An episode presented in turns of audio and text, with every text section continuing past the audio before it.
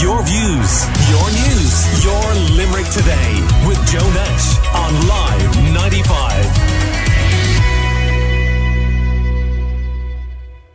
I'm joined now in the studio by historian Sharon Slater, good friend of the show, and she's about to give a lecture to the Historical Society in Cappamore in County Limerick about her fantastic book, 100 Women of Limerick, and it's a rhetorical question, but I think we all know the answer. Do we know enough about the women of our county's history and heroes largely unsung? And that probably says more about our society than it does anything else. But uh, Sharon, you're welcome. Good morning to you. Um, and delighted to get the chance to talk to you about this uh, again because there, there are so many aspects I know uh, to um, the book, and I presume you're delighted to get the opportunity to talk to people in Cappamore about this. Oh, absolutely. And like that, the book's been out for two years now, but it's really something that I've seen needs more education on on women's history in Limerick, not just women's history, but like women are part of our history, so it is the history of Limerick. Um, only recently, I was at an event and they were talking about somebody mentioned Kathleen Clarke, and to me, Kathleen Clarke is an incredible part of our history. But I was in a room surrounded by uh, Limerick people who had never heard of her. And, you know, considering that uh, she was a founding member of Cumann she was the first um, female Lord Mayor of Dublin, um, she was an integral part of uh, the 1916 Rising in Ireland. And people in Limerick don't know who she is. Hmm. And that's just one of many examples. And I know only last week we were talking about uh, the event uh, marking 60 years since JFK's visit. Yeah. And there, in that instance, Mayor Frances Condell uh, was mentioned, the first female mayor of uh, Limerick, and the amazing contribution she made, particularly to that visit, the extraordinary speech that she made. Uh, I think Kennedy said it was the best he'd heard in Europe. Mm-hmm. Um, and but it took a awfully long time to have another female mayor. Oh, it took it took almost 40 years to have it. It, well, it, it took a long, it took far too long. And that's the thing with, um, with women in general. If you can't see it, you can't be it. You know, it's that, that famous saying. And like I mentioned, Kathleen Clarke, she was, um, she was into politics. She was one of the first, uh, female women in the Dáil. And there was another Limerick woman, um, Kate O'Callaghan, who was represented Limerick in the Dáil in the, in 19, uh, 21.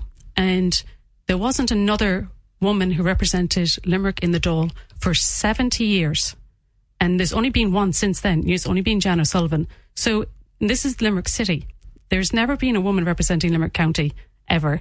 So it's, you know, it's a big and depending on who you are talking to, in this instance, as I mentioned, it'll be Cappamore Historical Society. Do you tailor uh, it Oh, absolutely. Yeah, because we these women come from everywhere. They're not just from the city. And the the book 100 Women of Limerick is that is Limerick itself as a county and women who had a connection to every part of the county. Um, so we have people from uh, further out, like uh, Winifred Barrington, when she was out in Murroe, uh, she was part of the Barrington family, and uh, her tragic death um, is the reason why uh, Glenstal Abbey is now a school. You know, if it wasn't for her death, the, the family of Barringtons would still be living in their big house, taking care of the area. But if she hadn't died, then the family wouldn't have, have left and given the the um, house, the the castle, over to over to the school. Glenstal, isn't that? Yeah. Amazing. And, and, I know something else that frustrates you, and look, it probably applies in uh, our bigger towns as well, in County Limerick, but certainly in the city, um, the lack of place names, street mm-hmm. names, statues, dedicated to um, uh, significant female citizens. Absolutely, there's there's so few of them. Um, you know, in the city, there's only fictional women represented in statues. There's no actual women. Um, there's one or two small monuments out in the county, out in Glin. There's a bust of um, the last, the only female harbour master for Glin. Um, she was a harbour master for 50 years, but she wasn't just a harbour master. She was the the um, newspaper correspondent for the area. She was an integral part of the community, and her, she's one of the few people that has a bust.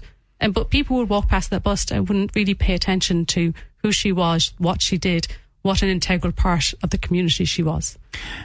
When you take an historical view as you do, for example, in many parts of your work, particularly this book, 100 Women of Limerick, and you look at our society in Limerick and indeed the country today, where do you think we are right now?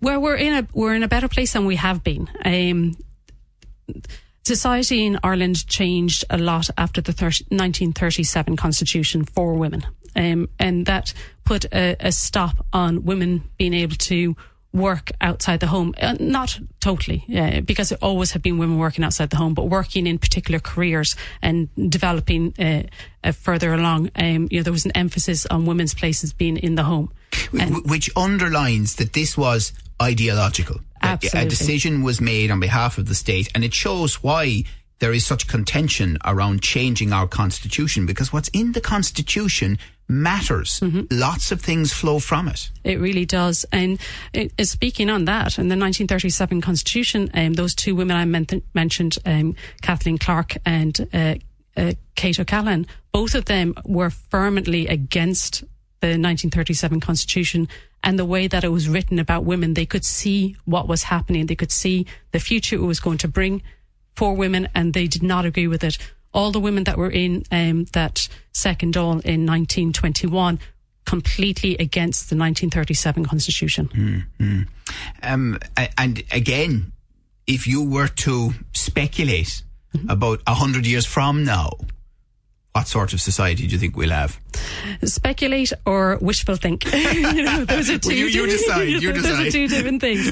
You know, because we are progressing, and and that is wonderful. And but the the the thing is, I would want us to have a more equal society where it isn't a case of when you uh, say that you're a doctor that people automatically presume that you're a man, which is still happens. And, you know, even for me as a historian, they still presume that you're a man because there's certain roles that are, you know, directed towards one or another. But saying that, we've seen these crests and waves all throughout history. Those women who were in 1921 they thought that the country was progressing so much forward as well because they had pushed to the fore and women's role was changing at that stage from the 19 from 1916 with the proclamation was all citizens are to be treated equally and women were coming to the fore for that. So we see it it goes up and down and it takes everybody in our community to decide okay we're going to keep going forward instead of taking any steps backwards all right. Well, they're in for a treat anyway, Cappamore Historical Society, when you talk about your book, 100 Women of Limerick. And that is happening at 8 p.m., by the way, on Wednesday, the 15th of November, and it's at the uh, community centre in Cappamore. So get along. I would uh, suggest you'll really enjoy it. Um, by the way, I'm a bit very clear about this you don't have to be a woman. you can go along and enjoy the book in any in any case. And Sharon Slater, always good to see you. Thanks so much for coming in. Your views, your news, your Limerick today with Joe Nash on Live 95.